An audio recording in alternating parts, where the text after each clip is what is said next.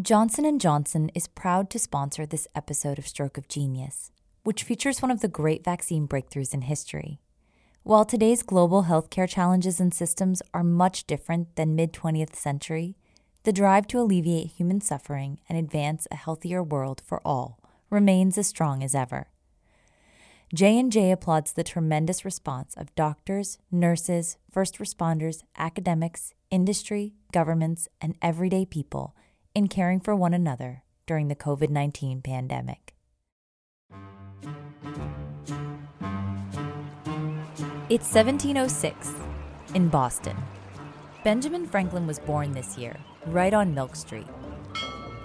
The ports are bustling, sending out sugar, tobacco, and rum to England, receiving goods like spices and silver from the West Indies.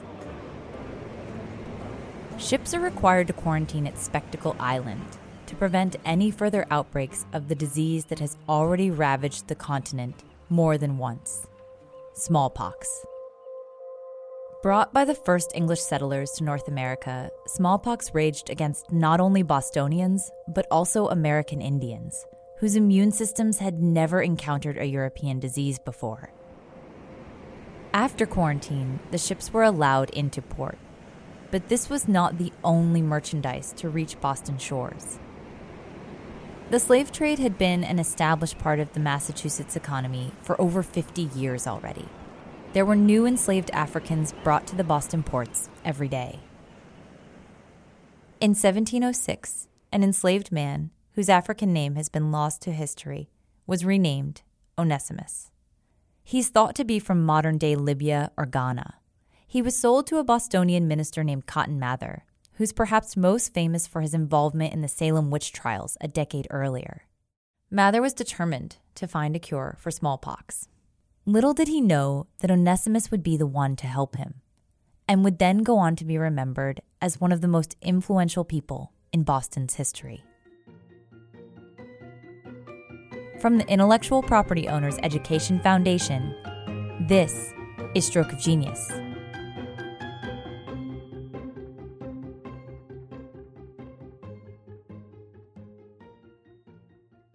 Soon after Mather enslaved Onesimus, the two men discussed smallpox. Since many slave ships carried the disease as they traversed the Atlantic, Mather asked Onesimus if he'd ever had it.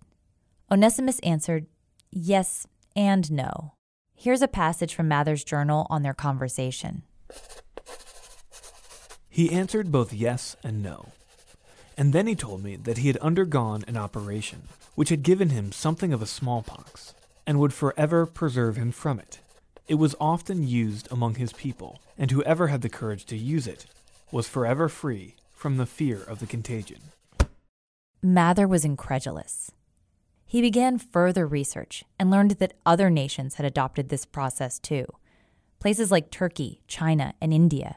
It was called inoculation. Mather spread this news to every physician in Boston, hoping that at least one of them would adopt the process. But when they realized he'd gained this information from an enslaved man, they vehemently rejected the idea. Their racism meant they didn't want to be associated with any African practices.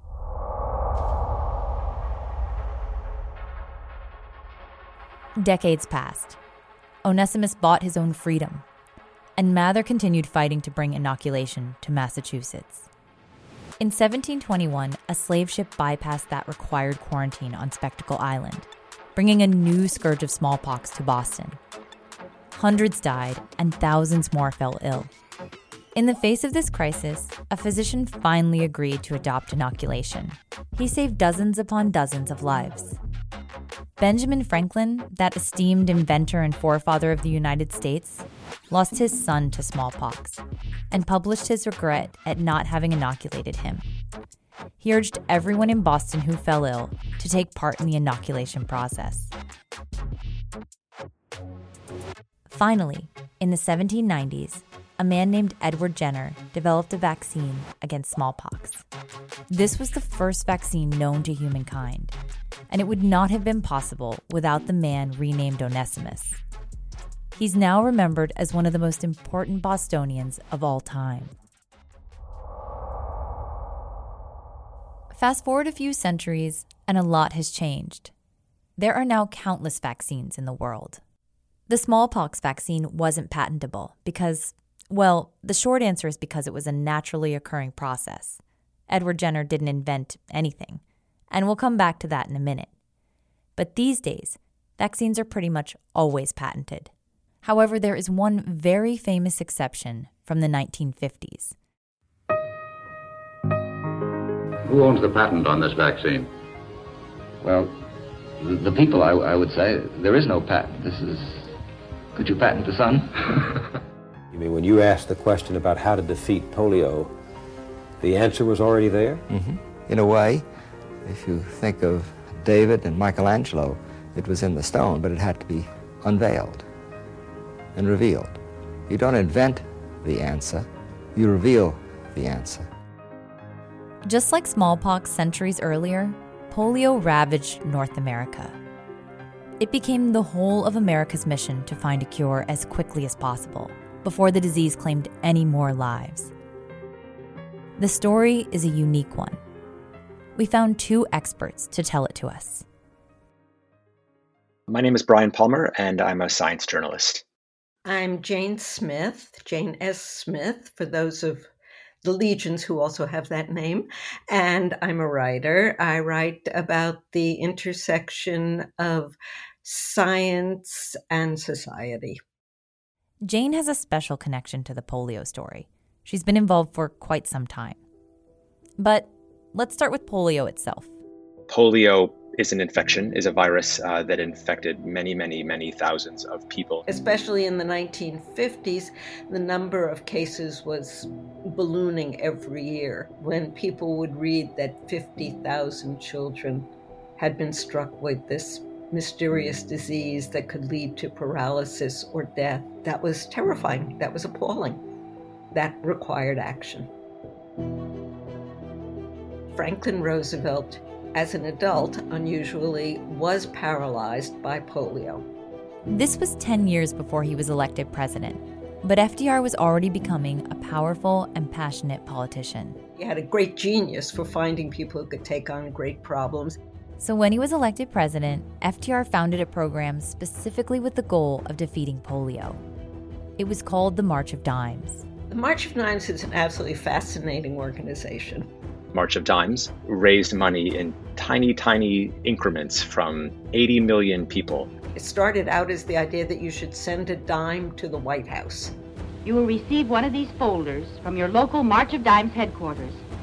Please fill it generously and send it on its way to wipe out polio in our time. And people all over the country, and especially little children, were inspired to raise money for polio research and send a dime in an envelope to the White House. Now, here is your chance to help get this test done as quickly as possible. Give every dime and dollar that you can spare. The campaign stretched across the country.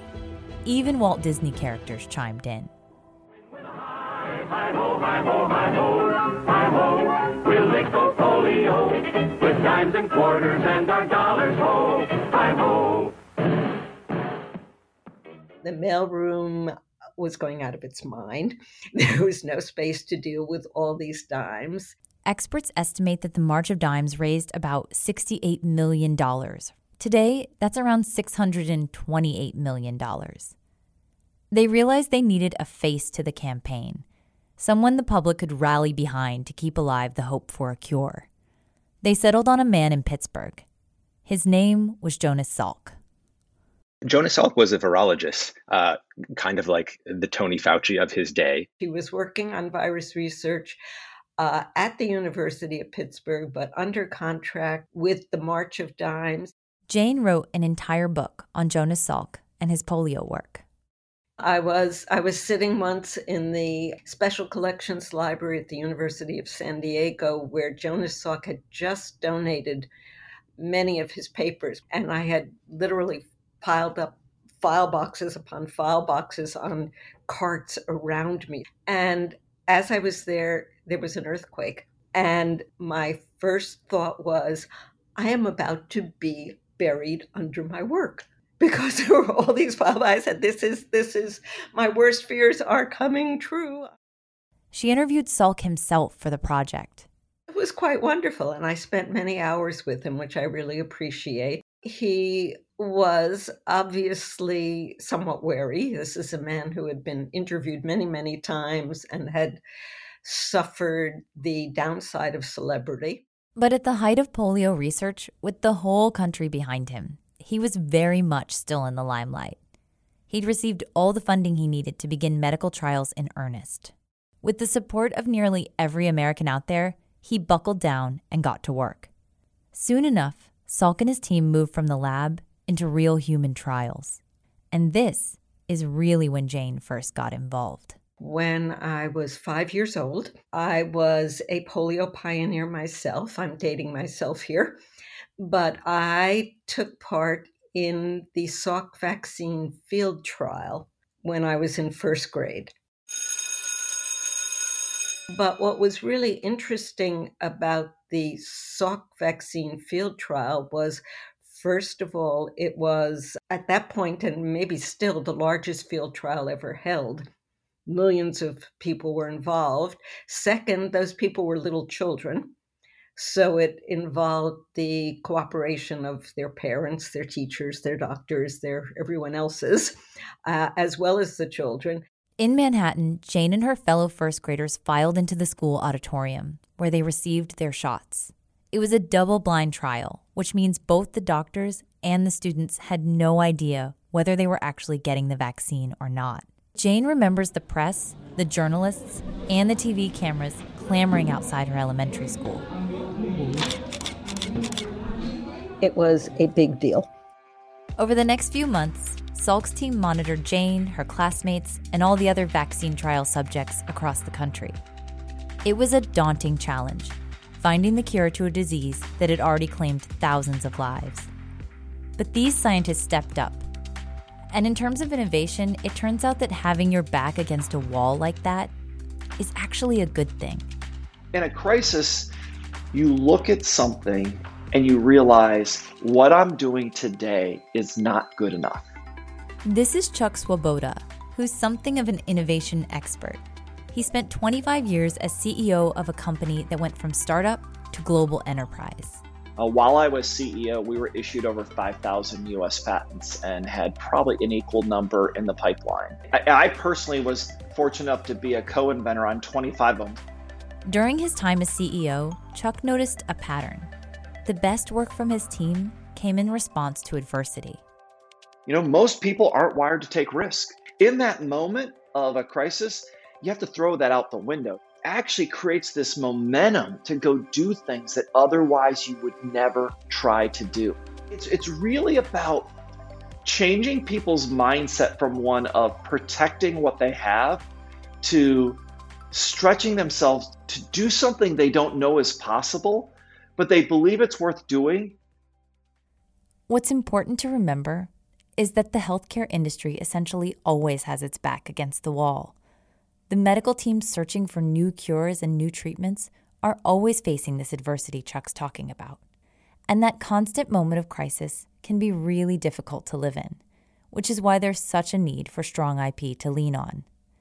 Today, the biggest crisis at hand is the coronavirus. But let's get back to the 50s. In 1955, Salk made an announcement to the nation.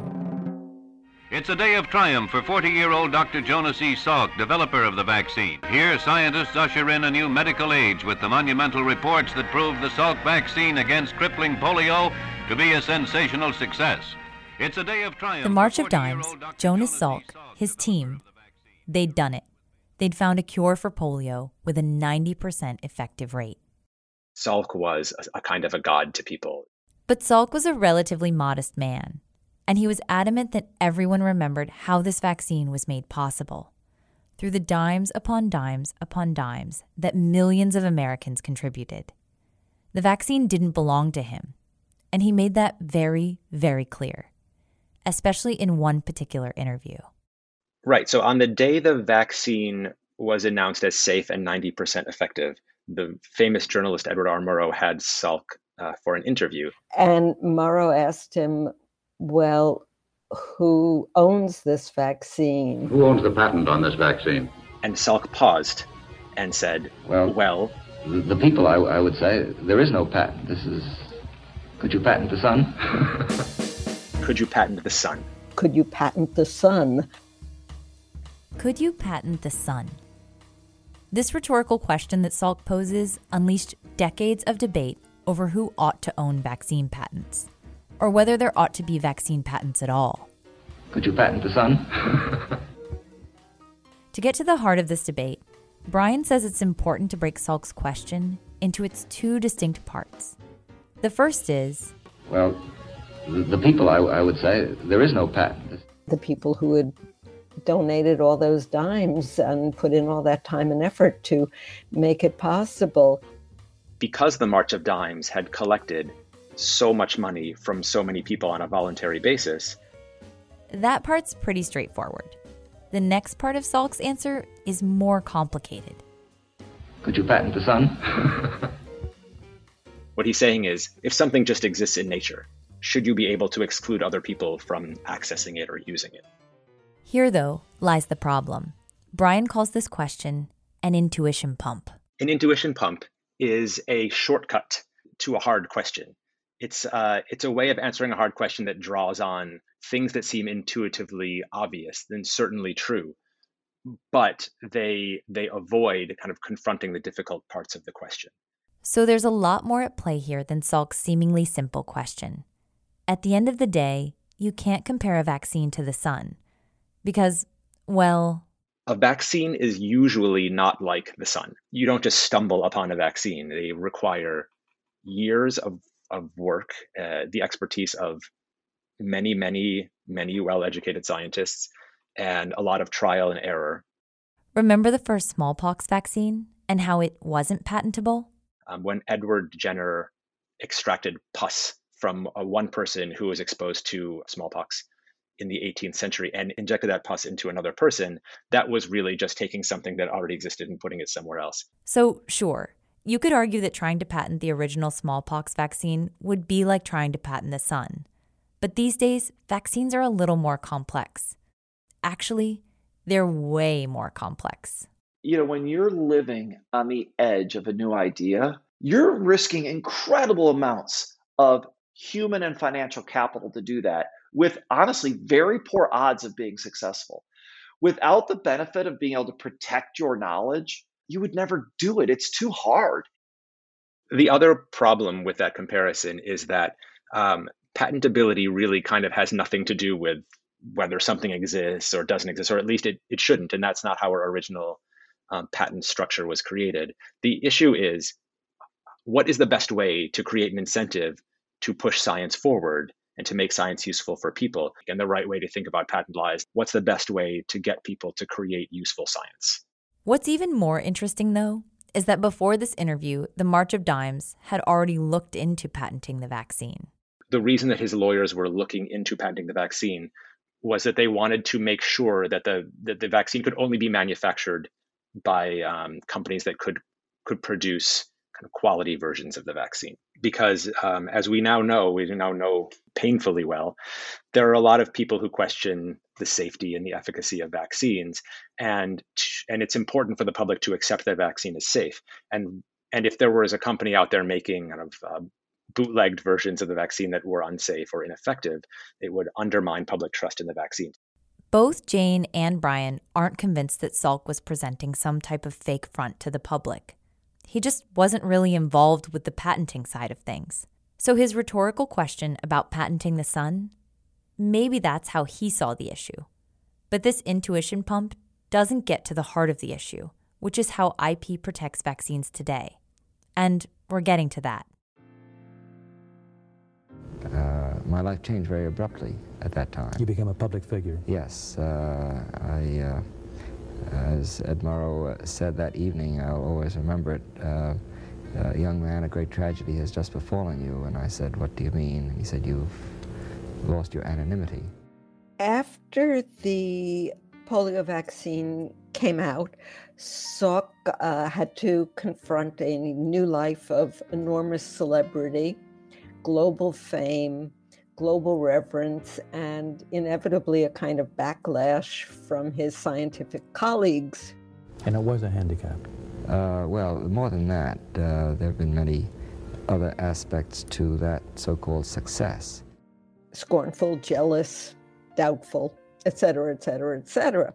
To be looked upon by certain uh, of your scientific colleagues as if you perpetrated uh, the crime of having become a hero. And so you've never been fully accepted by your own colleagues as you have by the public for what it yes, is. Yes, there's a marked discrepancy mm. between these two populations, you might mm. say.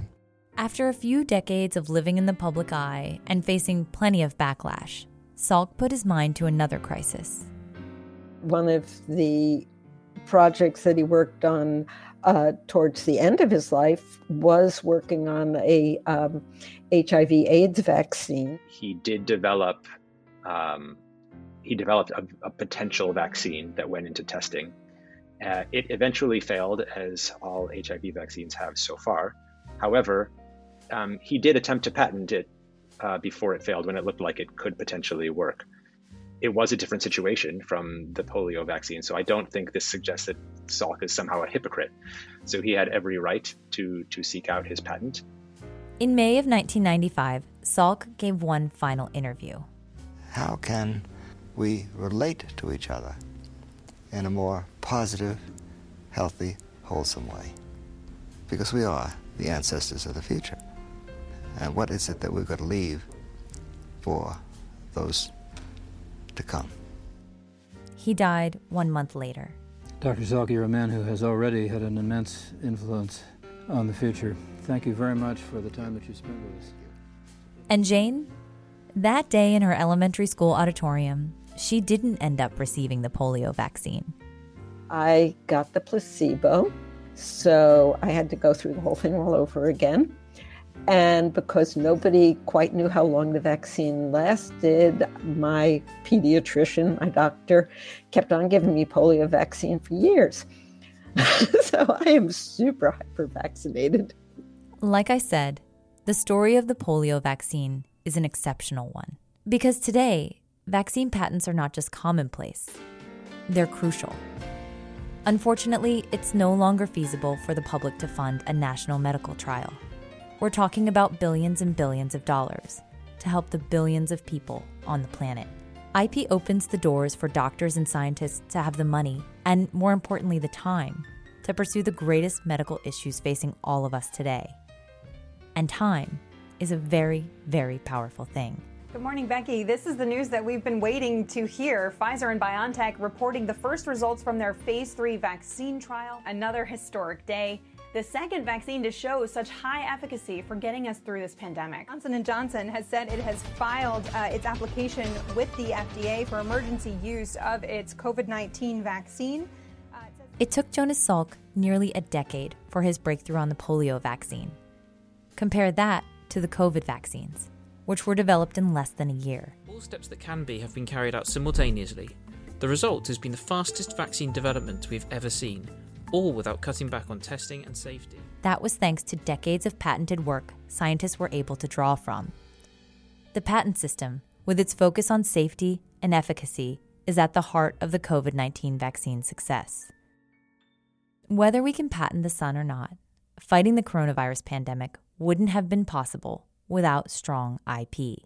The question with all with all patent law and probably most acutely with the vaccine patentability is is how is to is how do you balance the need to uh, create new things to create an incentive to create new things against the need to take whatever is created and kind of run forward with it and make it useful? You mean when you asked the question about how to defeat polio the answer was already there? Mm-hmm. in a way if you think of david and michelangelo it was in the stone but it had to be unveiled and revealed. And if that's the case if scientists are carving at blocks of marble, then you could think of the patent system as the chisel.